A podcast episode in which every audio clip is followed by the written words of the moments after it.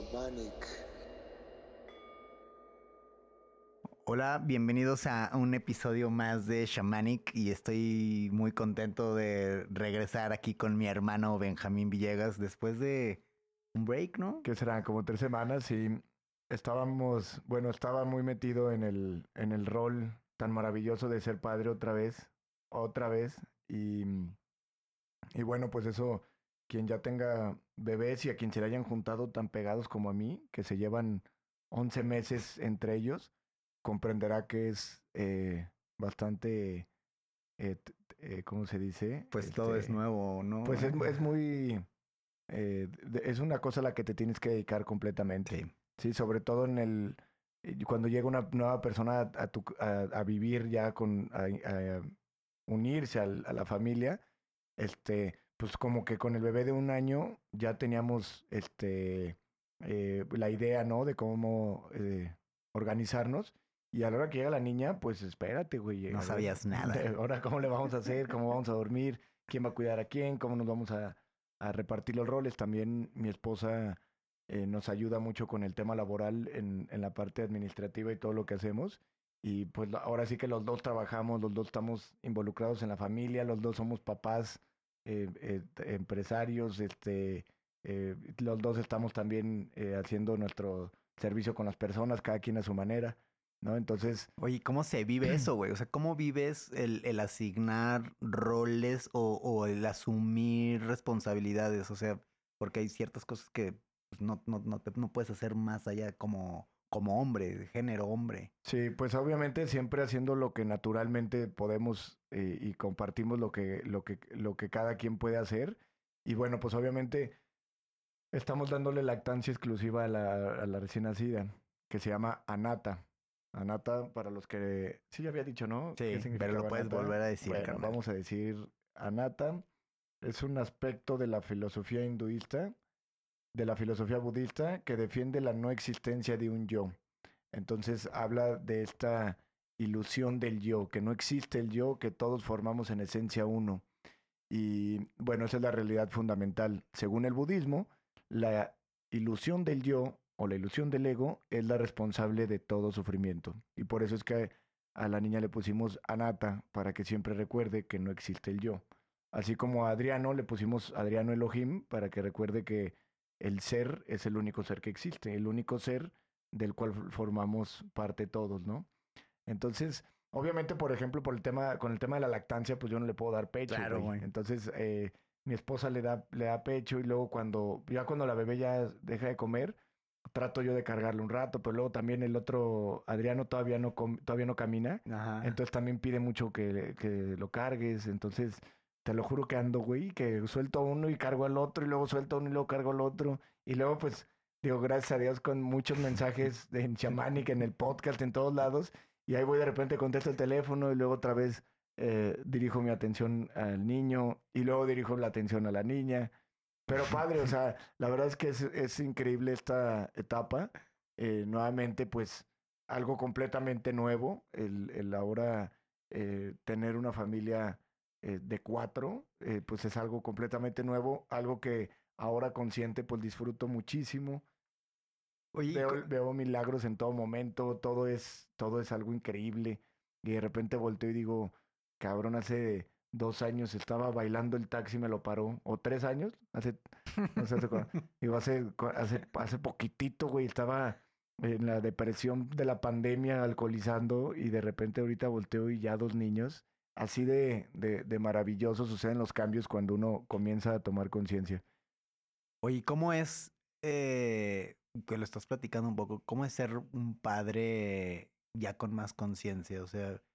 Desde el momento previo a que nazca hasta todo este proceso.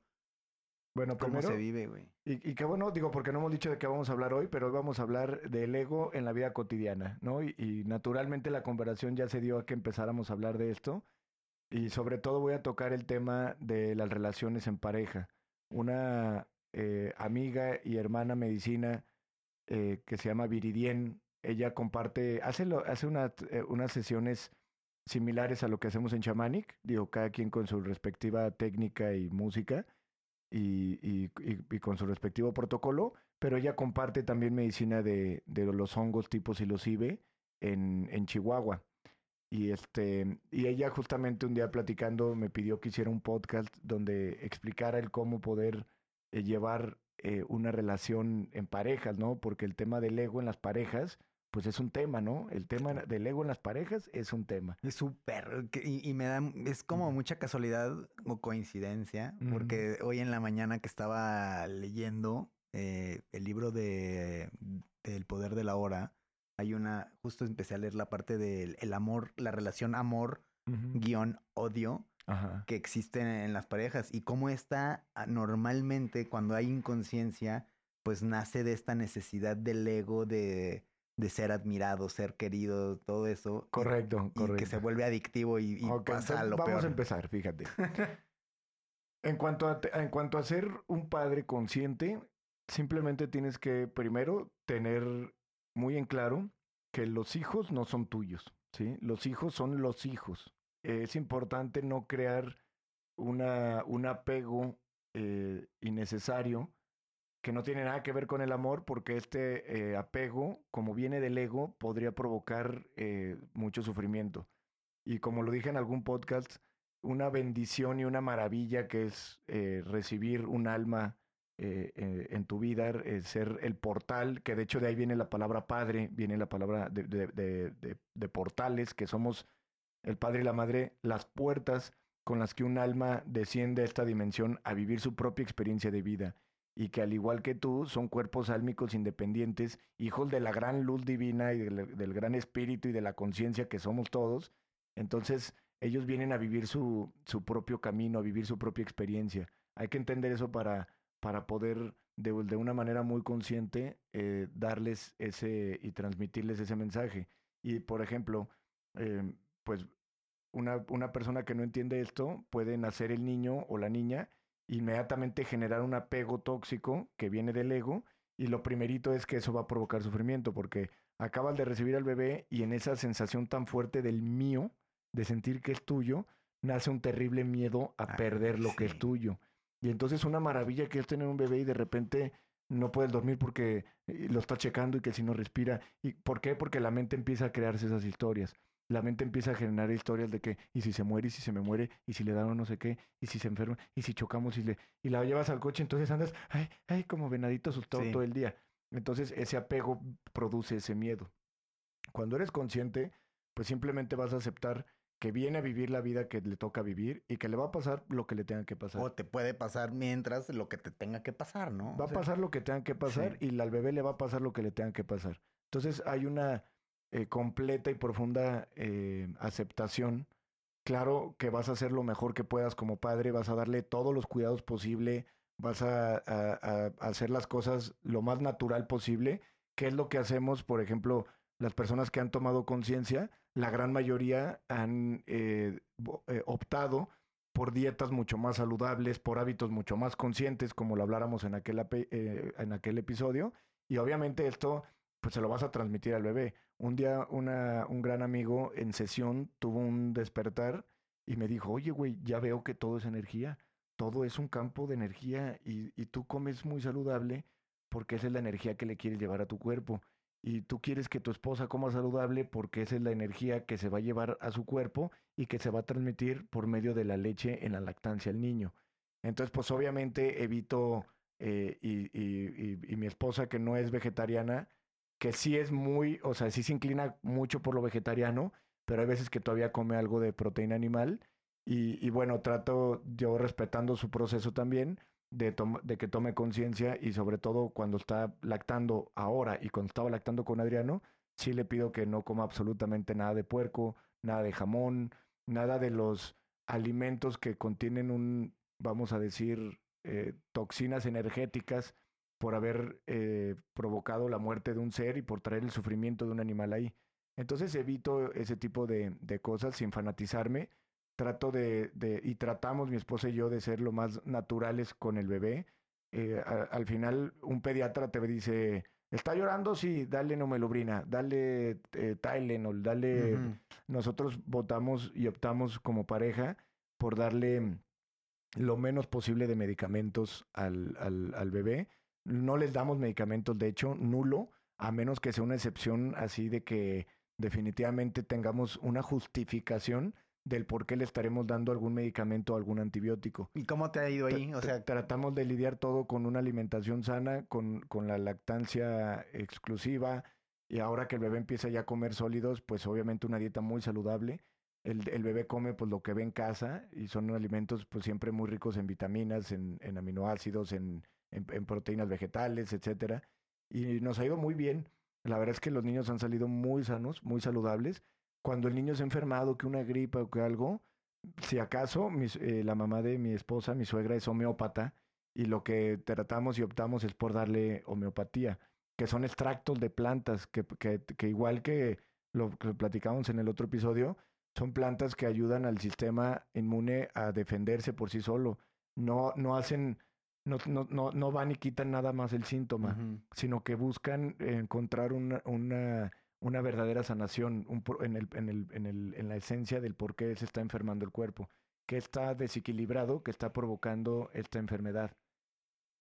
En cuanto a ser un padre consciente, pues más, más que nada ese es, ese es mi, mi, mi consejo, esa es mi experiencia. Un padre consciente, te digo, eh, entiende que el hijo es un alma que viene. Yo he podido ver un poquito que estos niños son almas, inclusive a lo mejor más experimentadas que mi propia alma, eh, son almas con un nivel de conciencia un poco, eh, vamos a decir, son más conscientes, vienen a vivir una nueva etapa en su vida, traen un karma muy diferente al que yo traía, por eso también les toca vivir en un ambiente lleno de amor, en un ambiente donde ya para ellos van a tener las facilidades de comer y de tener los hábitos que necesitan para, su, para, su, para continuar con su evolución Eh, en este camino y en esta vida humana. Sin embargo, estoy seguro que son ambos de los que teni- hemos recibido ahorita estos niños, Adriano y Anatta. Estoy seguro que son conciencias o almas más experimentadas. Sí, a mí me pasa también que, o sea, algo que he leído es que en la forma somos diferentes y son uh-huh. cosas que, como tú has dicho, hay que aceptar uh-huh. y que son realidades. Soy más grande, tengo más años, soy uh-huh. más experimentado, tengo más sabiduría y soy más fuerte. Eso es un fact. Ajá. Contra un bebé, ¿no? Pues soy más sí. grande, más fuerte, tengo más eh, sabiduría. Pero en el fondo somos dos humanos, dos almas que se van reconociendo en un mismo camino. Entonces cuando aceptas la forma y el fondo, ajá. ya nada más no solamente estás reconociendo al niño o a la niña como ah yo soy el papá y yo estoy por arriba. Sí, claro, no, eso es una, sí, sí. eso es una, esa es una tontería jerárquica que muchos padres tienen del yo el padre, yo soy el padre, pero siguen teniendo esa ese eh, aferramiento a ese a ese rol por querer sentir cierta autoridad, cierta superioridad o cierto eh, como lo marca el ego, ¿no? Cierta como yo, el, el yo soy, a mí me tienes que, y a mí me debes que, esa jerarquía. Acuérdate que al ego le encantan las jerarquías. Uh-huh. Hay que entender que en esencia, eh, a veces, muchas veces aprende más un padre de un hijo que un hijo de un padre. Entonces, en ambos casos, somos una relación unilateral de amor y respeto. El niño te va a respetar siempre y cuando tú también lo respetes. Eh, si tú tienes ciertas reglas en tu casa, en la casa que donde tú como padre eres el, el encargado de esa casa, tú puedes poner ciertas reglas y exigir que se respeten esas reglas en cuanto a los horarios y cosas así, pero nunca faltándole el respeto uh-huh. al, a, la, a la persona. Un padre nunca le debe faltar el respeto a, a, a los hijos, ni los hijos al padre. Creo que el respeto siempre es algo, y el amor es algo que se debe transmitir unilateralmente para que des y, y recibas lo que das, ¿no? Si, si, si, si eres un papá muy violento, muy agresivo, luego no te puede sorprender porque tu hijo te puede contestar o rezongar. Sí. El, el hijo le pierde el respeto al padre cuando el padre se lo ha perdido también. Claro, a él. Creo que es, es, es como un ciclo ahí muy extraño. Es un círculo vicioso después. Eh, sí. hay, hay, hay ciertos como, como técnicas de crianza hoy más, más modernas que, es, que se llama crianza positiva o crianza consciente. Uh-huh. Y lo más chistoso es que poco tiene que ver con el niño, tiene más que ver con el papá, uh-huh. de que primero tienes que hacer un gran ejercicio de autoobservación, de qué es lo que, cómo viviste, qué es lo que te gustó, cómo fuiste educado, qué no quieres repetir, qué te gustaría volver a hacer. Y es como un trabajo muy, muy, claro, muy, claro. muy extenso de saber qué quieres, y de ahí ya partes a, a, a dar. Entonces, me, me da mucha risa que, bueno, no sé, no es risa, sino que me da, se me hace muy chistoso que todas estas técnicas que poco tengan que ver con la chamanería y, uh-huh. y, el, y el desarrollo personal, pues se vuelven a, a, a encontrar, decir... Primero es que tiene... todo, todo está integrado, ¿eh? Sí. O sea, al final el, la, esa crianza consciente, pues, y, y varias eh, teorías y, y, y, ¿cómo se dice? Y estudios y, y prácticas de, de cómo ser, como el manual que me acabas de regalar, ¿no? Sí. De cómo ser un padre, normalmente van a inclinar a lo que una persona naturalmente al tomar conciencia empieza a... ¿Sí me entiendes? Cuando empiezas a tomar conciencia, eh, claro que necesitarás libros y cosas para, para saber qué hacer en ciertas circunstancias eh, con, con, el, con, con los hijos, pero realmente conforme empiezas a tomar conciencia, pues sabes las cosas que, que vas a hacer y que no vas a hacer, como por ejemplo, pues la no violencia, ¿sí me uh-huh. entiendes? O sea, no habría forma de que yo agrediera verbal o físicamente a ninguno de mis hijos. No hay por qué. Si no agredo ni física ni verbalmente a nadie, no tengo por qué agredir a mis hijos de, de ninguna sí. forma. Entonces, pues empezando por ahí. Otra cosa es Eh, el ejemplo predica. Yo no les voy a estar diciendo eh, que no coman carne y echándome unos tacos de arrachera enfrente de ellos. ¿Sí? Los hijos lo que más siguen es el ejemplo de sus padres. El ejemplo es lo que más fuerte predica. Entonces mis hijos, y espero eh, que vayan a comer como ven en su casa que se come, y que, y que vayan a tomar como ven que sus papás toman, ¿no? Que es una manera muy moderada de tomar, tanto de mi parte como de parte de mi esposa ahora. Y, y, y creo que eso va a ser la, la gran diferencia. Puede ser, porque como repito, vienen a vivir su, pro- su propia experiencia. Si les toca a alguno de ellos enfrentar las adicciones, el alcoholismo, la drogadicción, el, el que les rompan el corazón, todo lo que pasamos varios de nosotros, pues va a ser natural. O sea, ellos lo van a tener que hacer. Yo como portal, como padre, voy a hacer mi mejor ejemplo. Voy a aprender de él como él aprenderá de mí. Y por eso me escogió él como portal y como padre, y también la niña. Ellos, te digo, fue una cuestión kármica eh, donde eh, las experiencias que tienen que vivir las, eh, las van a ser factibles y posibles para que las vivan, naciendo con su madre y conmigo como portales para que ellos vengan a esta dimensión. Entonces... Pues bueno, ese es, ese es el tema, ¿no? Y siempre una profunda aceptación, güey. Cuando, cuando mi esposa estaba embarazada de Adriano, le dio COVID. Y entonces yo ya había despertado y ya estaba en, en mi camino. Y cuando le dio COVID y estaba embarazada, pues luego, luego ya sabes, Google, ¿no? Eh, se va a morir, se van a morir los dos. Ya te quedaste solo, cabrón, ¿no? Entonces, lo primero que fue, fue observar cómo la mente había generado y, había, y estaba creando una historia de algo que no pasaba. Porque la evolución está en esto, la evolución está en observar, no en evitar que la mente compulsiva actúe como normalmente actúa. La mente, por su naturaleza, crea estas historias de terror por las, la, las con las cuales vive todo mundo, ¿no? Uh-huh. Con las historias en su cabeza. Este, el otro día marcaba una chava y me decía, es que todo va a ser súper difícil porque el papá de mi hijo me dejó y no sé qué. Y ya se había hecho una historia de súper terror, güey. Y le dije, ¿y en este momento cómo estás? Bien. Ah, entonces... Entonces ¿sí estás bien. Entonces el terror, ¿dónde está? Lo está creando tu mente. La mente está creando una película de terror porque a eso se dedica la mente, a chingar. Entonces, este... El, eh, estaba con mi esposa, entonces eh, le da el COVID y empiezo a... a la mente comienza a darse una... una empieza a hacer una historia y inmediatamente me desidentifico separándome de ese pensamiento, diciendo, ese pensamiento lo arroja la mente. El apego natural hacia, hacia mi esposa y hacia, el, y hacia el bebé provocan este miedo. Entonces me desapegué por completo y acepté que iba a pasar lo que tenía que pasar. Y que de todos modos iba a pasar lo que tenía que pasar. Y si pasaba alguna tragedia, me iba a doler. Y si de todos modos me iba a doler en ese momento, ¿qué caso tenía estarme preocupando del de antes? ¿Qué caso tenía atormentarme y sufrir del de antes? Entonces agarré un poquito de, de hongo tipo psilocibe, del hongo mágico.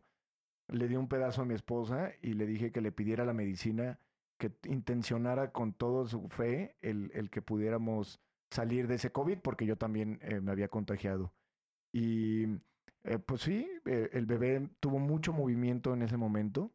Este, y a los pocos días eh, salimos del COVID con el bebé perfectamente bien, sin ningún tipo de secuela. Y entonces entendimos que posiblemente ese acontecimiento había hecho que inclusive se pudiera hasta reforzar de alguna forma el sistema del niño, ¿no? Uh-huh. Eso lo había hecho que peleara o que venciera las circunstancias y enfermedades del planeta, a lo mejor desde inclusive antes de, de abrir sus ojos al mundo. Entonces encontramos al final algo positivo de una experiencia muy negativa. Eso también es una característica de alguien que empieza a tomar conciencia. Encuentra la experiencia positiva en algo aparentemente negativo. Pero bueno, en fin, pues conforme a este episodio que se llama El ego y las relaciones personales, vamos a tocar el tema de las parejas ahorita, pero en cuanto a la relación padres e hijos, nuevamente pues el, el, el tema de que tú ames incondicionalmente a los hijos no quiere decir que generes un apego tóxico. Si esto no se entiende, vas a vivir angustiado o angustiada por tus hijos, como le pasaría a mi madre. Dice mi suegro que siempre quemo a mi mamá, pero hay, hay, hay un cierto punto donde se vuelve nocivo para la persona que ama tanto. Se vuelve nocivo ese apego porque les provoca una, un, una vida llena de miedo, una vida llena de ansiedad, eh, el, que, el que no duerman, ¿no? Y entonces eh, el, una bendición o una gran experiencia que era tener un hijo se convierte en una lección muy dura, muy fuerte y muy, al final, lección, ¿no? Porque sigue siendo lo que tenías que aprender. Esta, esta, este sufrimiento ahora porque los hijos... Eh, son de cierto modo, porque se enferman mucho. Aquí, ¿qué se tiene que eh, entender o, o hacer consciente? El desapego y la aceptación. Entendiendo que ellos están viviendo las experiencias que ellos vienen a vivir. Independientemente de lo que a ti te gustaría o te gustara, pues así te tocó, ¿no? Sí. Como un amigo una vez eh, se, eh, en, en, de chico empezó a tener comportamientos homosexuales. Todos sabíamos que era homosexual desde muy chico. Y su papá no lo pudo aceptar, solo por las creencias arraigadas de lo que al papá le hubiera gustado, güey. Uh-huh. Sexto, primero de secundaria, güey, muy chicos, se, se suicida. Y, y fue pues algo muy abrumador para todo el colegio, ¿no?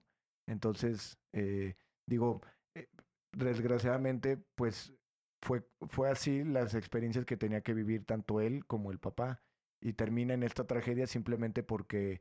Eh, un papá quiere eh, egoicamente o egotistamente que sea de cierta forma, que sea lo que el papá quiere según sus creencias, y ahí es donde se pierde por completo el principio de ser un padre consciente.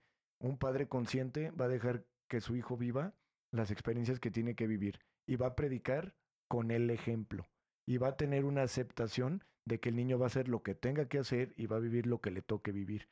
Ahí entra la aceptación y el desapego y la conciencia, güey, porque estás entendiendo que no hay creencias, no hay un arraigo a, a un pensamiento, a un dogma o a, o a alguna cultura para tú irle a decir a tu hijo qué es lo que tiene que hacer. Tú vas a predicar con el ejemplo. Si al final Adriano se quiere... Un tema que he tenido yo, por ejemplo, con, con mis papás y mis suegros, es que ni a Adriano ni a Anatta van a ser bautizados. Uh-huh. No van a ser bautizados por la religión, puesto que yo no les voy a implementar o inculcar ningún dogma ni ninguna do- doctrina, eh, que además considero yo bastante obsoleta ya para los nuevos tiempos, indispensable y necesaria totalmente para los tiempos antiguos, porque también gracias a la manera en la que Constantino manipuló y... se robó las enseñanzas de Cristo para crear y hacer una institución donde él dijo: yo soy las oficinas de Dios y aquí vi todos los que todos los asuntos de Dios aquí en estas oficinas, y al que no crea le damos cuello, y el que implementa el cristianismo y lo, y lo lleva a cada esquina y a cada rincón de la tierra fue, claro, el Imperio Romano en las épocas de Constantino. Pero gracias a eso Cristo es un maestro tan conocido, güey. Ahorita Netflix lanza la serie El Elegido. Y gracias a eso, en cualquier parte del rincón del mundo hablas de, y tenemos como referencia a este gran maestro. A lo mejor, sin Constantino, Cristo hubiera pasado la historia, a lo mejor como un maestro de los antiguos, ¿no? A lo mejor como un maestro, pues, sin tanta sí, popularidad. Como... Que dijeran, ah, Jesús, el, el de Nazaret, San Isá, como le conocen también en, en Oriente. Y diría la gente, ah, cabrón, sí, ¿quién es ese? Güey, güey, sí, como güey. Yo a veces que hablo de que, ay, que el maestro Sathya Sai Baba, ¿y quién es Sai Baba? Sí, ¿sí? Sí, sí. O como que hablo de Paramahansa Yogananda, ¿y quién es Paramahansa sí. Yogananda? ¿Sí me entiendes? Sí. Son maestros que por sus frutos han sido conocidos, pero sin embargo no tuvieron ese no tienen esa popularidad que tiene el Maestro Cristo, que fue necesaria también, te digo, al, a lo que hizo Constantino. Sí, y aparte... Por eso todo siempre es perfecto, güey.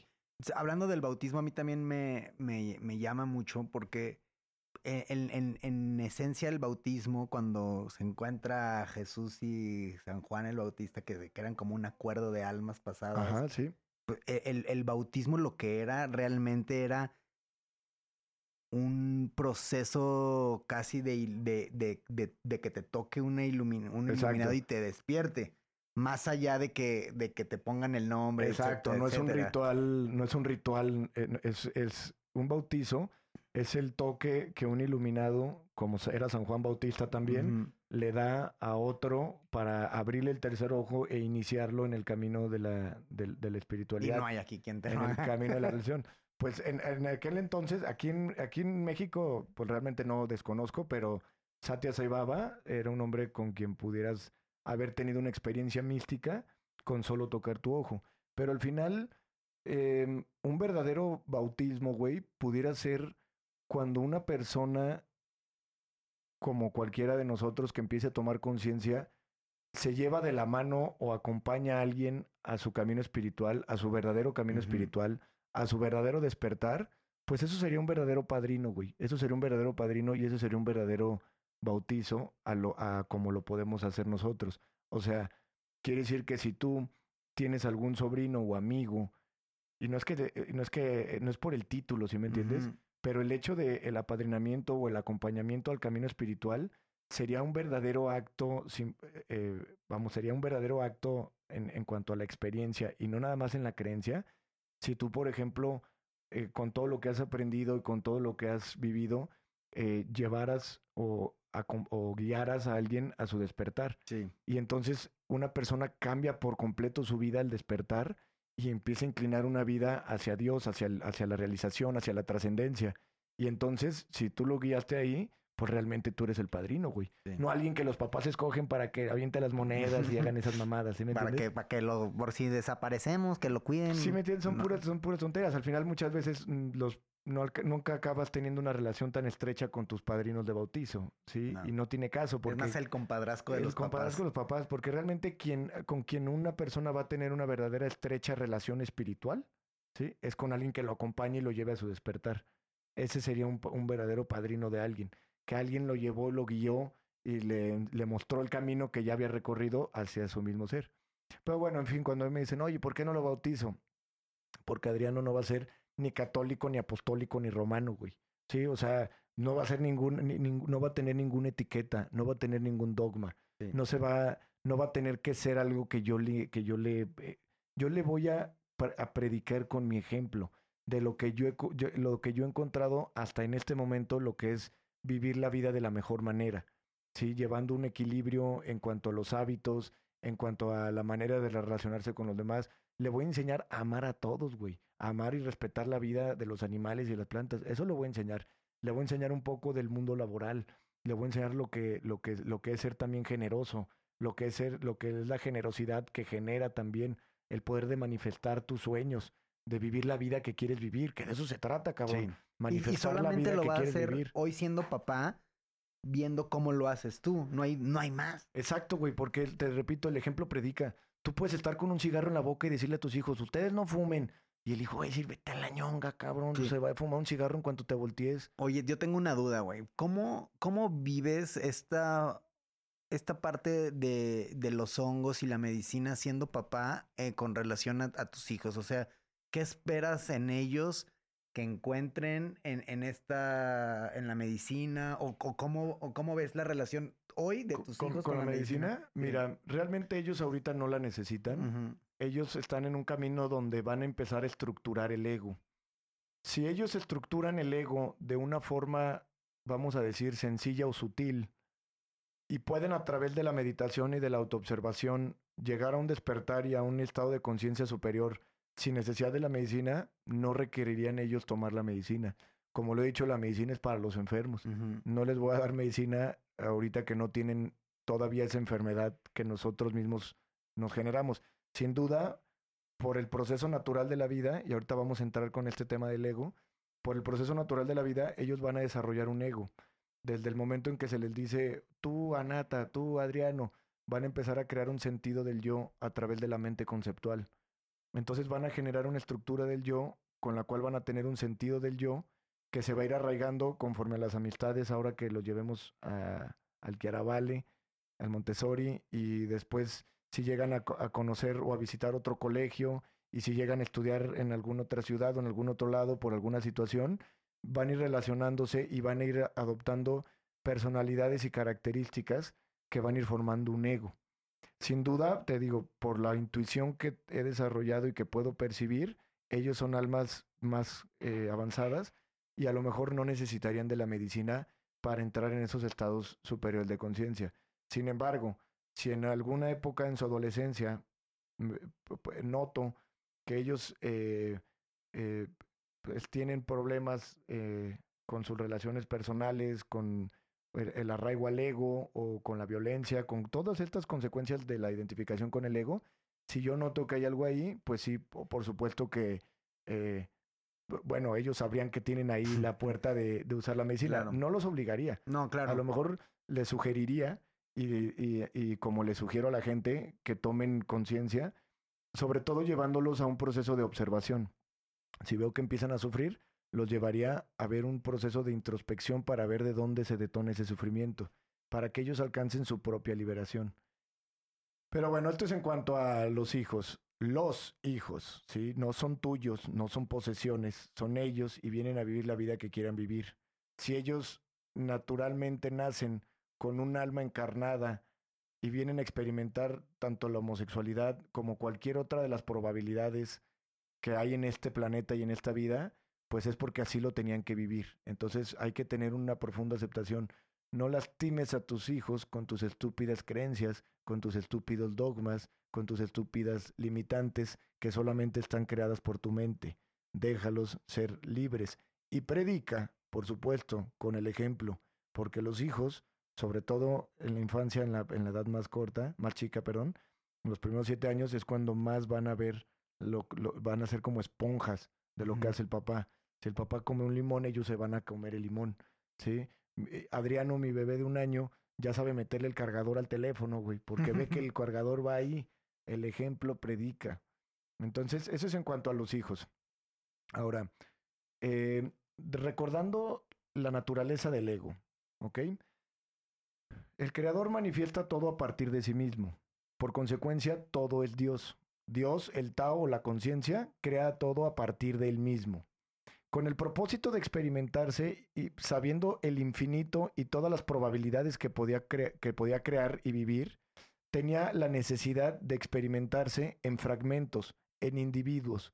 Pero el todo tenía este problema. Él no se podía partir porque no había nada que lo partiera, porque él era el todo. Él es el todo, pero necesitaba esta experiencia de forma individual. Con el propósito, como el todo está en todos lados, no podía estar en un lado y en otro, porque está en todo. Tenía que experimentarse de forma individual y para eso creó, surgió la necesidad de la fragmentación. La fragmentación solo podía ser llevada de manera ilusoria y temporal. Y esto es la esencia del ego. Maya, como lo conocen los hinduistas, o el ego, es la expresión que el creador manifestó para poderse conocer o experimentar a sí mismo de forma individual. Pero como no había nada que lo partiera en esencia, solamente es un proceso temporal e ilusorio en el cual solamente por una fracción temporal vamos a poder experimentarnos de forma individual. Cuando la forma individual cesa, hay una unión con el todo. Cuando el ego se trasciende, hay una in- unión con el todo. Quiere decir que el ego es indispensablemente necesario para vivir la vida como la conocemos. El ego es necesario para, exper- para que Dios se experimente de forma individual. El ego es necesario para que la conciencia pueda experimentarse en diferentes versiones, ¿ok? Somos una sola conciencia que se expresa y se conoce a sí misma en diferentes versiones. Para eso tuvo que generar una separación temporal que es el ego. ¿Okay? Quiero ser muy claro con esto, porque el ego no se puede destruir. Tendrías que destruir tu cuerpo y tu mente. El ego no se puede destruir, te puedes desidentificar del ego. La, trascender el ego es trascender la idea de yo soy este cuerpo-mente y yo soy este personaje conceptual. Sin embargo, se necesita un personaje conceptual, se necesita una, un avatar para jugar esta, esta obra de teatro. Uh-huh. ¿Sí? Necesitas un personaje en Mario Kart, necesitas escoger un personaje para, para meterte al juego, sí. Pero tú no eres ese personaje, claro. ¿Sí? Tú eres el que está llevando la experiencia más allá de todo tú esto. Tú pusiste el cassette. Tú eres el espectador, güey. Sí. Y en este caso tú eres la televisión, el cassette y el Nintendo, tú eres el todo. Entonces esta, esta expresión del todo, eh, que es el ego, es necesaria para vivir, pero es necesaria... Solamente, como dijo en un video Anthony Hopkins, solamente esa pequeña parte.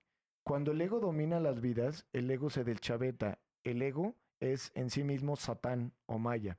Y cuando se vive de manera completamente inconsciente, la situación es caótica y dolorosa. El ego tiene como tarea provocar sufrimiento. Esa es su única tarea, además de esta experiencia de forma individual.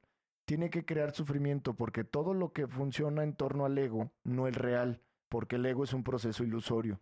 Entonces el alma siempre va a encontrar desdicha en todo lo que venga del ego. Por eso, por ley de causa y efecto, al generar el sufrimiento, el alma y el individuo van a buscar la liberación del sufrimiento, lo cual va a provocar que en alguna vida, cansada de los resultados de la vida egotista, el alma va a buscar la realización espiritual, el despertar, la iluminación, etcétera. Inevitablemente, el alma se va a cansar de sufrir en alguna vida. ¿Sí? Uno que piense que nah, ya no, en alguna vida, el alma va a decir, ya estuvo bueno, cabrón, ¿a dónde me dirijo? Y por muy duro que haya sido el tough guy, aquel personaje Benjamín, cayó rendido ante el sufrimiento que provocaba el ego. Y aunque hay personas que ahorita no sea tan intenso ese dolor, en alguna vida tomarán conciencia. Llega un punto donde, donde se van a hartar de distraerse con lo mundano, donde van a decir, pues sí, güey, ¿y ahora qué? En esa búsqueda de respuestas es para lo que hicimos en nuestro centro de ceremonias, para los buscadores. Por eso repito y soy muy, eh, pues quiero hacer mucho énfasis en este punto. Shamanic es para los buscadores. El otro día otra vez llegó una chava que no sabía ni qué onda, le pegó la medicina, se puso súper lurias, se deschavetó completamente. Le dije, ¿Sí, ¿sí leíste lo que te mandé? No, pues entonces es tu responsabilidad. Como dijo el pitufo, hazte responsable de tu irresponsabilidad. Y la acepté y la recibí en Shamanic porque iba a recomendar, bueno, iba acompañada. Ah, venía recomendada. Entonces, nuevamente, pues el Shamanic, el proyecto es para los buscadores, los buscadores de respuestas, los buscadores de sanación, alguien que busque liberarse de ese eh, dolor tan intenso que causa la identificación con el ego. Pero bueno, volviendo a las relaciones personales y el ego en la vida cotidiana, vamos a ver cómo se comporta el ego entre las parejas. Y para esto vamos a hacer mención de lo que decías ahorita del poder de la hora. Si una eh, eh, persona decide caminar su vida con otra persona, solo hay que entender que hay una selección y esa selección va a venir del ego. No quiere decir que sea malo, quiere decir que tienes que entender que lo hace el ego. Y cuando hay un amor de pareja, solo tienes que entender que ese amor viene del ego. Y como es del ego, no es real.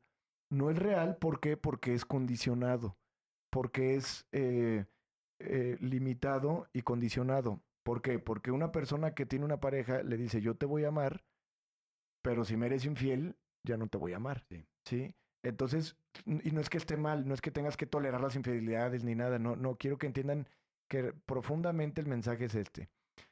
El amor no es real a menos de que sea el amor crístico, el amor de la unidad, el amor de Dios, el amor del todo.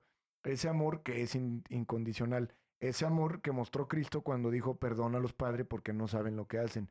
Ese amor que a pesar de que estaban flagelando a Cristo, a pesar de que lo estaban mutilando y, destru- y matándolo a golpes, ese amor que en ese momento no dejó de amar ni poquito a sus agresores y que amaba de la misma intensidad a sus agresores que a María y a José y a sus discípulos. Amaba de la misma forma a Pedro que a Juan Bautista. ¿Por qué? Porque solo el ego puede decir, tú me caes bien, tú me caes poquito mejor, tú me caes mal. No es que esté mal, es que solamente hay que entender que es el ego el que selecciona, es el ego el que separa.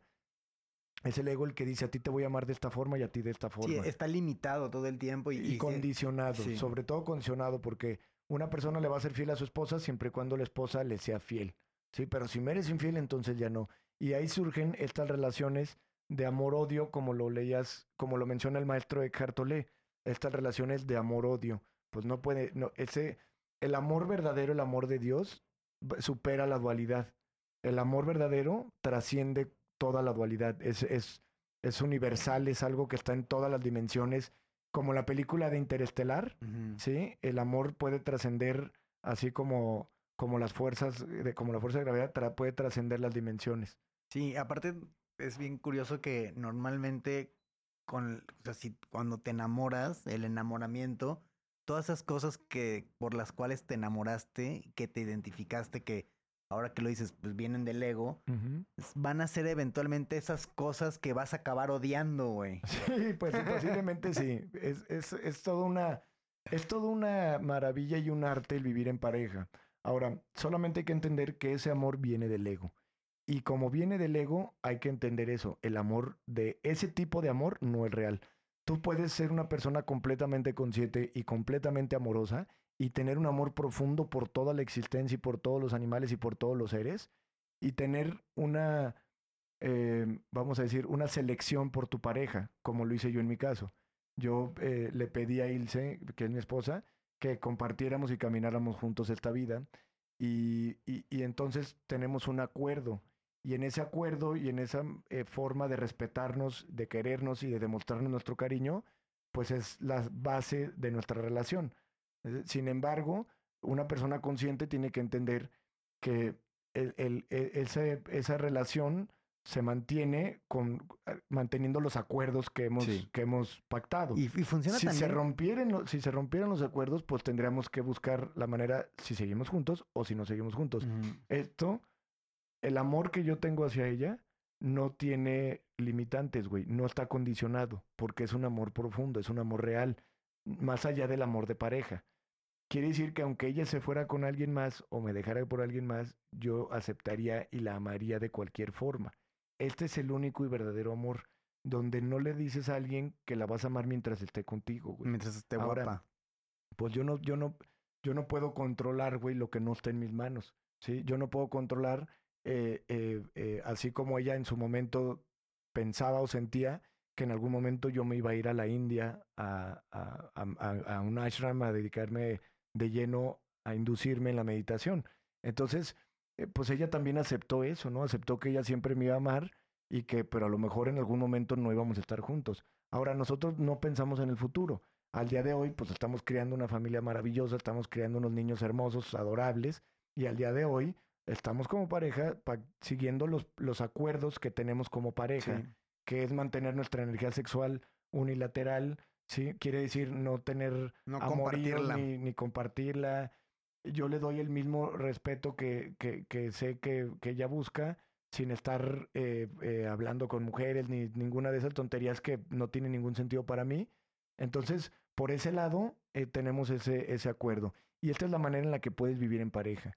Siempre y cuando tengan los mismos acuerdos, ¿sí me entiendes? Y, cu- y siempre y cuando se respete que ella es ella y yo soy yo. Sí, güey. A mí, a mí me... Yo le agradezco mucho a mis papás que desde que era adolescente y tenía mis novias, ellos me regañaban cuando me refería a, a mis parejas como mis.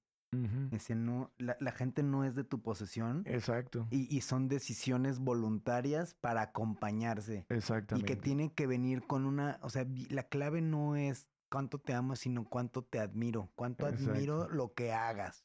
Exacto. Entonces, pues tiene que ser, nuevamente te digo, yo le, le pedí a Ilse, ella sabía que yo la amaba profundamente y en algún momento le pedí que, que fuéramos y nos hiciéramos pareja. De hecho, nunca le pedí que fuéramos novios.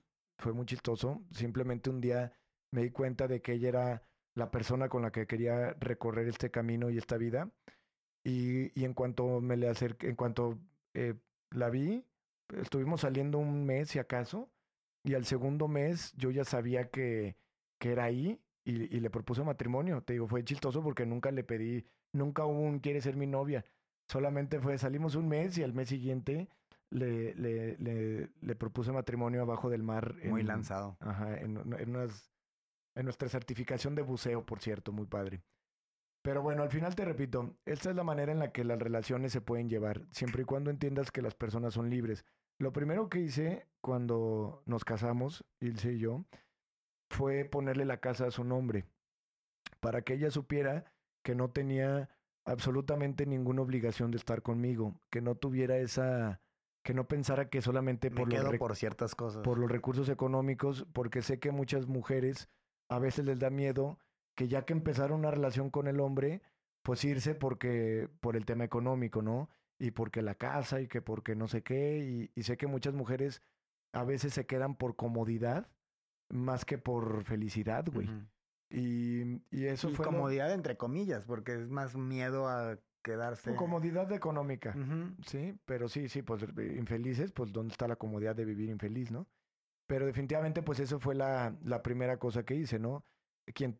tenga la posibilidad y quien, y quien tenga eh, conciencia de sí mismo, pues va a poder entender que lo hice desde un acto de amor y de decirle a Ilse, mira, eh, eh, quédate eh, con la casa que esté a tu nombre para que sepas y no tengas miedo que, y que sepas que eh, pues este techo siempre va a ser tuyo, ¿sí? Independientemente de si te quieres quedar o no conmigo, porque no quiero que pienses que tienes la obligación de quedarte conmigo, no quiero que sientas un compromiso ni por los niños, ni por el dinero, ni por nada. Una persona tiene y es libre de hacer su vida. Claro, ahorita tenemos la responsabilidad de los niños porque naturalmente son muy chicos, pero llega un momento donde los hijos por naturaleza misma deben de ser independientes. Y, y, y, si, y si nuestro camino de vida, de vida fue para veinte años o para treinta o para cincuenta o para toda, pues qué maravilla. ¿Quién sabe? No sé, güey. No se sabe. Porque oh, nadie sabe, güey. Pero ahorita está bien. Exactamente. En el momento presente es lo que queremos estar. Y nosotros eso, eso estamos. Cada día, cada día nos hacemos presentes y tenemos una costumbre bonita que muy seguido nos repetimos que estamos presentes uno para el otro. Y que estamos ahí, ¿sí me entiendes? O sea, en el momento presente. Y pues te digo, del futuro, pues nadie sabe, güey, ¿no? ¿no? Pues estaría padre eh, eh, terminar mi, esta vida... Eh, solamente con esta pareja y con estos hijos, yo, es lo que es lo que uno, eh, claro, eh, buscaría, pero no sé, güey, porque no sé, porque no puedo, no pues no sé si ella, si me entiendes, ella tenía ese miedo de que yo me fuera a vivir un ashram o algo, pero, pero no es el caso. Yo decidí esta vida enfocarme a, a Shamanic y también pues a, a, a, a ser muy dedicado con este proyecto del despertar de la conciencia y también con los, con los niños. Con estos dos, y si es que vinieran más, pues también. Entonces, quiere decir que una persona cuando tiene una vida de relación en pareja, cuando una persona ha tomado conciencia, no es, no está exenta de las reacciones, ¿sí? No quiere decir que nunca hemos tenido un pleito, ni que nunca uh-huh. hemos tenido un problema, ni que nunca más lo vayamos a tener. Pero cuando una persona tiene conciencia y ha identificado las... por lo menos las primeras capas del ego, porque como te comentaba, el ego es como una cebolla, como dice Shrek, que son capas y capas y capas.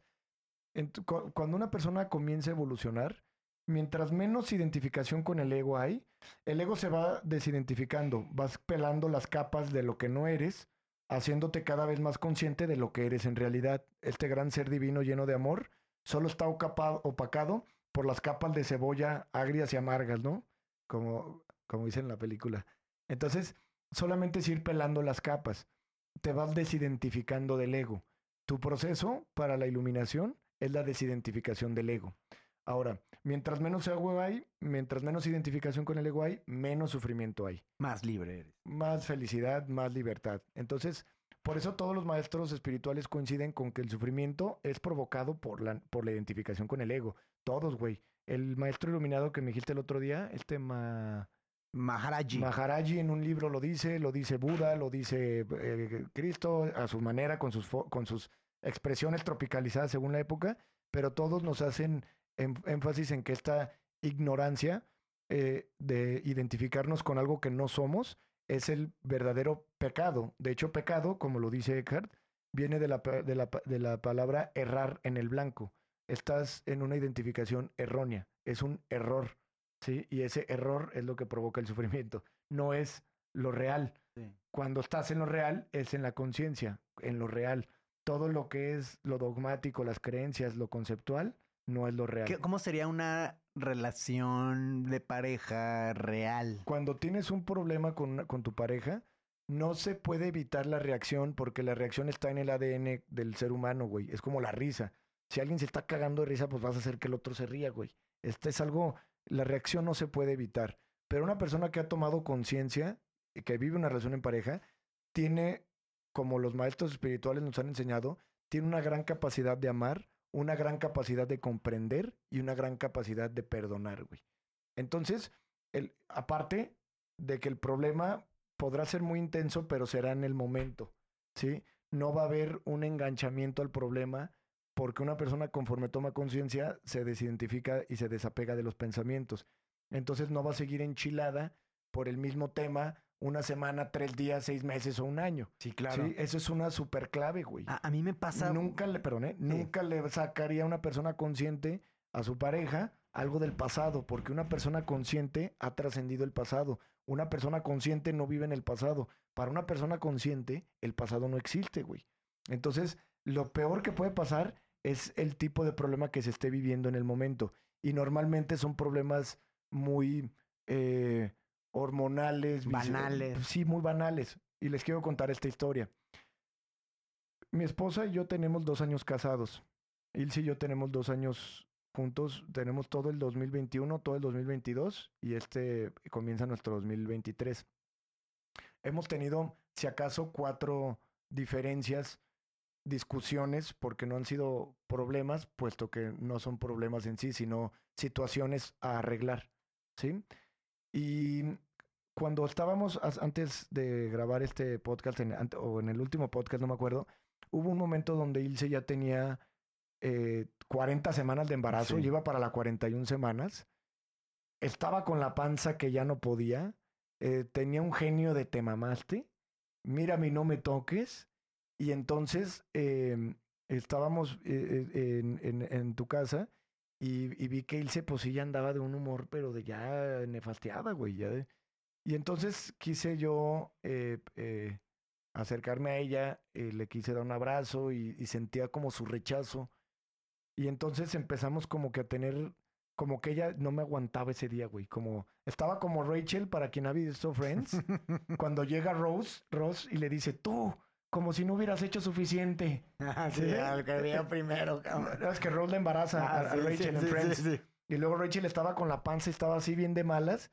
Bien enojada, así ya de un huevo, güey. Y literalmente ve entrar a Rose y le dice... Tú... Como si no hubieras hecho suficiente. Y entonces el güey ya no hace voltea. Pues así estaba Ilse eh, en, en, en esta última semana. Temas, obviamente, pues hormonales, de cansancio, el peso. Ah, caray. Temas, temas del, por el peso, etcétera, etcétera. Y... Perdón. Y bueno, pues ya eh, eh, eh, yo tomé la decisión, cosa que te digo, nunca... Tomé la decisión de, de, de ese día, eh, le dije, no, pues no, no vamos a dormir juntos hoy, porque eh, no nos aguantamos y pues también qué flojera estar así con... Sí, sí. Que yo evito, ¿eh? Yo siempre, siempre duermo con, con, con Ilse, pero ese día era imposible, cabrón. Era imposible, ya ya no podía dormir. Y me dice Ilse, Ilse me dice, me voy a ir con mis papás. Y le dije, acuérdate que esta es tu casa. El que se va soy yo. Me, me voy a Shamanic. Para los que no conocen León, León está... Bueno, nosotros vivimos en un fraccionamiento que está bajando la Sierra de Lobos. Y Shamanic está en la Sierra de Lobos. Se dice bajar y subir porque la gente sube a la sierra porque la carretera es de subida. Y cuando bajas, pues es de bajada, ¿verdad? Entonces le digo, yo, yo me voy a subir a la sierra y me voy a quedar allá. Y tú no te preocupes. Eh, aquí quédate. Pero ya estábamos en la semana cuarenta, güey. O cuarenta y media. Le dije, nada más... Ya llevábamos, todos los días pensábamos que ese día nacía Anatta. Sí. Hijo, es que te también va a ser toda muy difícil, la gente, güey. Le preguntaba a Ilse, güey, oye, ¿cuándo nace? Oye, ¿cuándo nace? Ilse también ya estaba de que, pues, no sé, ya, ya, ya cuando salga. Entonces ese día eh, le digo, me voy a subir a la sierra y dije, nada más, por favor, si empiezan las contracciones, pues a, avísame. Entonces, este, dije, pues no creo que nazca hoy la niña. Llevo yo todos los días durmiendo en la casa. Quiero hacer una mención muy especial, güey. que normalmente en las sesiones de Shamanic nosotros nos dormíamos en la sierra. A raíz de que Ilse ya no podía subir a la sierra por, la, por el súper excesivo embarazo que traía, eh, Ilse se quedaba en León, yo me, dorm, yo me iba a la sierra, empezaba la ceremonia, me bajaba a dormir con Ilse por si necesitaba algo, y en la mañana me regresaba a la sierra, güey, que son cuarenta y cinco minutos sí, de sí, camino. Sí.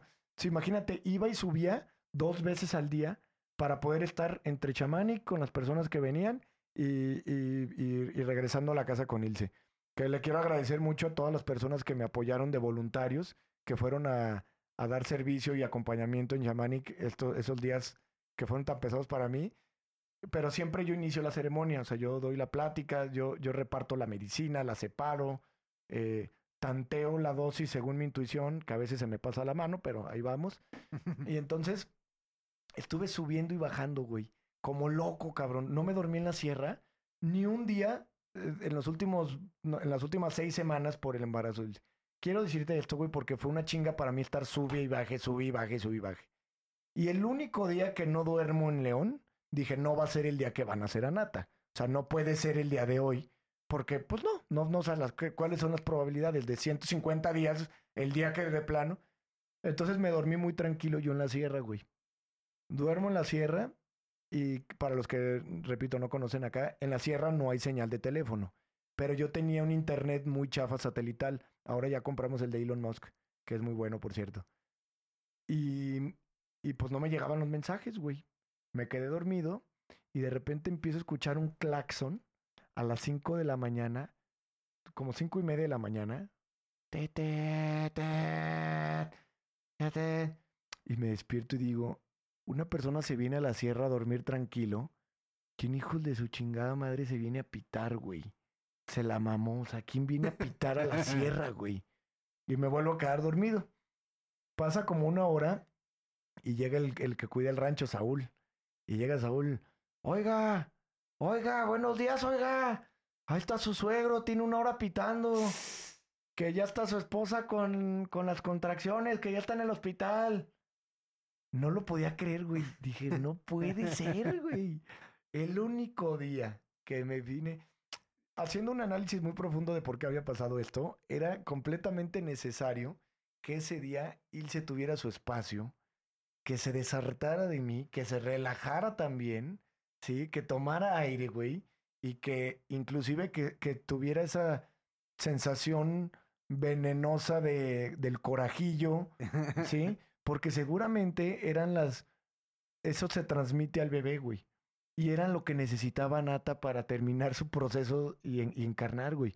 Necesitaba ese... Impulso. E esa, como cuando estaban haciendo las chicas superpoderosas, le faltaba esa, got... esa chispa de azúcar, de miel y de amargosidad, güey. Porque no había habido amargosidad, güey. Porque pues hay pura pinche amor, cabrón. Entonces faltaba, faltaban los bitter tastes, ¿no? Sí. Faltaban las gotitas de amargosidad. Y pues no mames, güey, me salí hecho la chingada, güey, voy corriendo al, a, la, a la entrada y mi suegro, ya están en hospital, pues ahí vamos. Gracias a Dios, pues llegué todavía cuando las contracciones estaban no tan intensas, entonces me pude echar todo el proceso del parto y, a, y, y recibir a Anatta con todo el amor. Pero sí fue una súper anécdota, güey. Entonces, a lo que voy es que una relación en parejas tiene que mm, tener estas características, güey. Tienes que entender que no es tuya. Eh, tienes que entender que son almas completamente independientes y que en algún momento pueden cambiar su destino. Hay un, hay un chavo que hace memes, que está súper cabrón este chavo, y hace memes donde usa un filtro que se pone como de alien. Y dice, oh, funny humans. ¿No lo has visto? y, y se burla de las cosas del ser humano, de sí. las estupideces del ser humano, hablando como si fuera de una raza más avanzada, que no dudo que tenga algo de cierto eso. Y dice, y en, una, en uno que subió hace poquito, curiosamente decía, oh, funny humans, ¿ustedes eh, piensan que tienen que estar juntos para toda la vida? Ja, ja, ja, ja, ja. Y le dice el otro, el humano, ¿pero por qué te ríes? Y le dice, las vibraciones cambian, el universo está cambiando constantemente, tú no puedes saber si una persona va a querer estar ahí para siempre. Y dice él, siendo él como un alien, yo acabo de terminar mi, mi relación... Eh, y duró cuatrocientos años. Y el, y el otro, y el humano le dice, ¿no estás triste? ¡Ja, ja, ja, ja, ja! Funny human, ¿por qué estaría triste? El, el universo es abundante, hay, siguen nuevas experiencias, somos seres eternos, bla, bla. Entonces, este, este es un mensaje muy profundo, aunque este güey lo hace muy cagado y con los filtros estos de Alien. Pero esa es una realidad. Las vibraciones cambian, los proyectos cambian, todo cambia. Y porque el universo está en constante vibración, en constante cambio en todo momento. Y tú no sabes si, si, si tu pareja va a estar contigo diez, veinte, treinta, cuarenta, cincuenta, ochenta años. Dos vidas. Sí. No sabes, güey. Pues es que también ¿entiendes? Hace mucho sentido y cómo se sataniza o se, o se juzga el... Oye, es que ya estás bien cambiado. Es que ya no eres lo mismo de antes. Pues no. ¿Cómo voy a seguir siendo lo mismo de antes? ¿Cómo no voy a cambiar? Pues sí. Entonces hay que entender eso. Las, las personas no son propiedades. Eh... Una pareja puede evolucionar y puede buscar otro tipo de realización y sería válido, por ejemplo, decir, obviamente hay que ser responsables si, si comparten la eh, educación y, y la guía de los niños, pero si una de las parejas eh, busca eh, eh, separarse porque siente que ya caminó hasta ahí, pues de ninguna forma está mal, güey. Está o es equivocado el pensar que tienes que vivir en un lugar donde no estés completamente feliz. Yo invito a todas las personas y que entiendan que todo Shamanic y todo este proyecto es para que vivan la vida que quieren vivir, güey. Vive la vida que quieres vivir, manifiesta y crea la vida. La vida que quieres vivir, tú la creas. Entonces, vivir con una persona que mmm, ya no te quiere o que ya no te, ya no te da cariño o que estás ahí nomás porque, como dicen, mi peor es nada, pues no mames, ¿no? Es un desperdicio de vida, es un desperdicio de vida. Y aunque vivamos muchas vidas, no hay por qué desperdiciar la vida.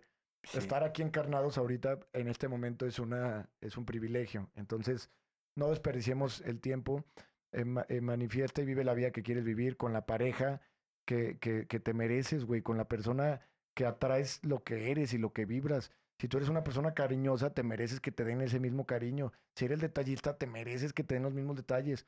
No te mereces conformarte con nada, porque si te conformas, quiere decir que tú solito... Te, no, te, no, no te valoras tanto. No te estás valorando. Y si tú no te valoras, ¿por qué te va a valorar alguien más? Entrada. ¿Sí me entiendes? Sí, el, valor, sí, sí. el valor primero lo pones tú, Minerio. Entonces... Oye, hermano, yo tengo una duda, güey. Eh, en tu experiencia en Shamanic, ¿cómo, ¿cómo es el tema de ir a sesión de medicina en pareja? Ah, vamos a tocar ese tema ahorita. Voy a terminar con las parejas.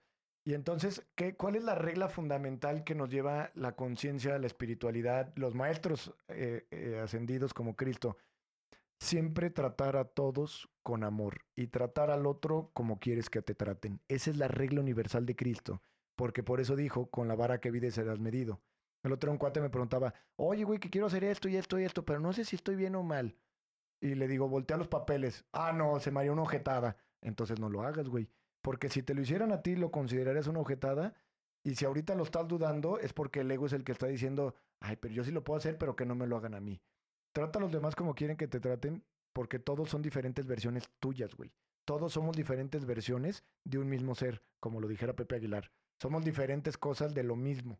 Somos diferentes versiones de esta gran conciencia que solamente por necesidad de experimentar todas las probabilidades tuvo esa necesidad de fragmentarse o dividirse. Y esa división o fragmentación es solamente un proceso temporal e ilusorio.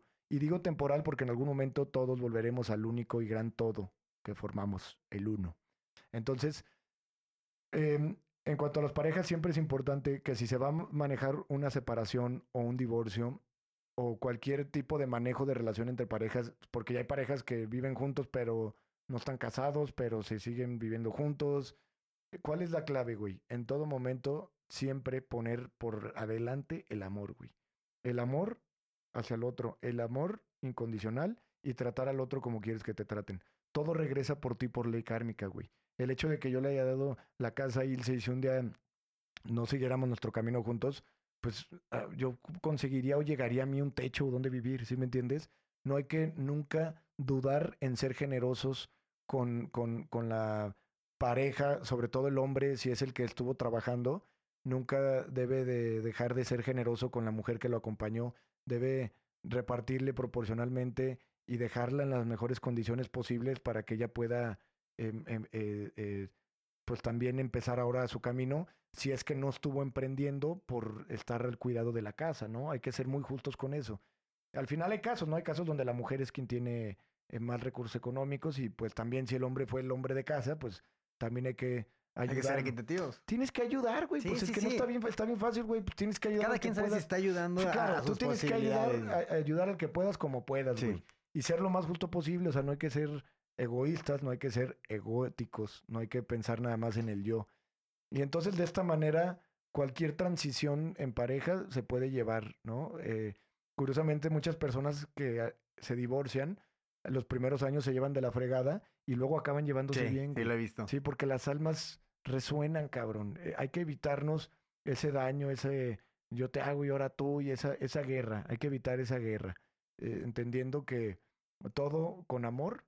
Y cuando es de una manera consciente, siempre va a dar los mejores resultados. Inclusive, si es una separación, si es con amor, siempre va a dar los mejores resultados. Si es con amor, inclusive eh, una separación pudiera ser temporal y, y de recapacitación y de evolución personal. Y luego podrían a lo mejor encontrarse uh-huh. en el camino nuevamente como seres más conscientes de sí mismos. Eh, lo que me preguntabas de, la, de Shamanic, una relación en parejas, mira... Depende el vínculo que hay y la manera en la que se relacionan esas personas. Hay parejas, pues como en todo, güey, todos son versiones diferentes. Si yo pudiera mencionar en general, evitaría las, las sesiones en parejas, las evitaría porque hay un apego natural eh, hacia la persona. Entonces, si el hombre o la mujer empieza a tener una situación muy catártica, es inevitable que el hombre o la mujer se... se, se Te relacione y se identifique. Se, se identifique o se preocupe o se ponga nervioso, ¿no? Un caso de un chavo que llevó a su novia y su novia empezó a tener una manifestación catártica muy fuerte y, y el chavo estaba en un proceso maravilloso, güey. El chavo estaba acá teniendo contactos de luz y ya sabes. Y de repente la novia estaba como el exorcista, güey, casi se paraba de manos. Y, y, y yo estaba muy tranquilo porque pues para mí no está pasando nada malo. Uh-huh. Sí, para mí pues... La chava estaba pasando su catarsis, se estaba vomitando, se estaba revolcando un poquito, pero pues estaba en su proceso de sanación, ¿no? Y, y el novio, ¡ah, por favor, Benjamín, por favor, haz algo! Y con el hongo, también el fuerte, pues también le entró mucho pánico sí. y la empezó a pasar mal el chavo y le dije, güey, cálmate. Le dije, no, la, la, la, la estás pasando mal, ¿verdad? Sí, sí, un poco, un poco, la estoy pasando mal. Y varias veces que han ido parejas, pasa esto. Si el chavo o la chava empiezan a tener una catarsis muy fuerte... La otra parte, que la estaba pasando a toda madre, de repente empieza... Y digo, al final es perfecto porque... Todo es perfecto, güey. Sí. Al final es perfecto porque entonces la otra pareja hace consciente el apego, ¿no? Y dice, no mames, yo me la estaba pasando tan bien hasta que me entró un miedo innecesario, güey. Porque, pues, digo, ahí estamos los guías y los que sí. estamos cuidando. Y es una, es una es una planta muy segura. Siento que yo sería súper molesto. O sea, estaría viéndola así como, ¿ya entraste? Ah, pues... ¿Ya te pegó? Siempre, siempre hago énfasis en que se mantengan, lo, lo mantengan de la manera más individual posible, sí. pero al final es inevitable, güey. Si tu esposa o tu, o tu novia está llori, llori, y tú estás en tu rollo y de repente... Pero hay quienes sí me ha tocado, que son raros los casos, que mantienen una distancia, vamos a decir, que, que se mantienen eh, cada quien manteniendo un proceso completamente sí. individual. Entonces... Pues déjame hacer una lectura rapidísimo del maestro Sathya Sai Baba antes de cerrar el episodio. Yeah, man. Espero haber sido eh, claro en el, en, el, en el tema de las relaciones de parejas para mi amiga Viridien, eh, que hay que entender que siempre y cuando hay una relación en pareja, hay un ego involucrado. Hay que detectar cuál es el amor de la pareja. Ese amor-odio que dices, ese amor-odio, el del ego. ¿Por qué? Porque es condicionado. Solamente entendiendo que la persona es libre y amando su esencia de alma, sin el sentimiento de la posesión, entonces podría ser un verdadero amor, un amor real. Sin el, ¿cómo es el amor real? Me preguntabas. Sin el sentimiento de la posesión. El de la posesión es el del ego. Un amor real es amar al alma y, y, y entender que el alma puede caminar el tiempo que, que esté pactado que van a caminar, güey. Sí. Y que si tienen en algún momento un proyecto de realizarse, de irse a otro país, de, de hacer otra cosa... pues lo puede hacer, siempre y cuando no afecten los convenios que tengan y el, y el proceso, por ejemplo, de ser papás. No quiere decir que si alguien ahorita va a ser papá, yo de, de ninguna manera justificaría que el papá o la mamá digan, ah, yo voy a seguir mi vida. No, porque ahorita, por naturaleza, tienes un rol y ese rol debe ser eh, llevado de la manera natural. Y la manera natural es estar con los críos hasta que los críos tienen eh, la manera de, de, de moverse. De, de moverse y conseguir sus propios alimentos, güey. ¿Sí me entiendes? O sea, hay una etapa que es como hasta los doce o trece años que los papás tienen que estar súper mega pegados a los niños, que es cuando empieza ya la adolescencia, ¿no? Que ya se puede valer por sí mismo. A lo mejor un chavo de quince ya podría eh, empezar a trabajar o algo. Pues Cristo se fue a los trece, ¿no? Sí. Bueno, también era muy evolucionado el máster. Pero bueno. Master Jesus. El maestro Jesús. Pero bueno, pues en fin, eh, creo que dejamos muy claro lo, del, lo, de la, lo de cómo llevar las relaciones. Siempre con amor, entendiendo que no son posiciones tuyas. Precisamente en el sentido de la posesión va a estar el sufrimiento. Y el próximo episodio vamos a hacer un episodio donde vamos a platicar de las de cómo hacemos las ceremonias en Shamanic, qué medicinas damos y cuándo las damos. Ahorita que ya mucha gente nos está buscando para ir a sus sesiones de hongo. Luego mucha gente que me pregunta por la ayahuasca, por la anahuasca. Vamos a hablar un poquito de cada medicina, ayahuasca, anahuasca y hongos. ¿Cuáles hacemos en Shamanic, cada cuánto? Y cómo son diferentes unas y otras. Sobre todo en los procesos, cuando nosotros, eh, me refiero a yo y el equipo que estamos ahí de tiempo completo, hacemos una noche guiada con los hongos y cuando viene Eleazar, el maestro Eleazar, él hace unos cantos y una sesión mucho más intensa, mucho más chamánica, más tradicional, con los cantos, los rezos, los instrumentos. Entonces vamos a platicar de esas, de esas chamaneadas la, el próximo episodio. Muchas gracias por escucharnos. Aquí estamos con el querido Pituflies. Nos vemos, hermanos. Bye. Bye.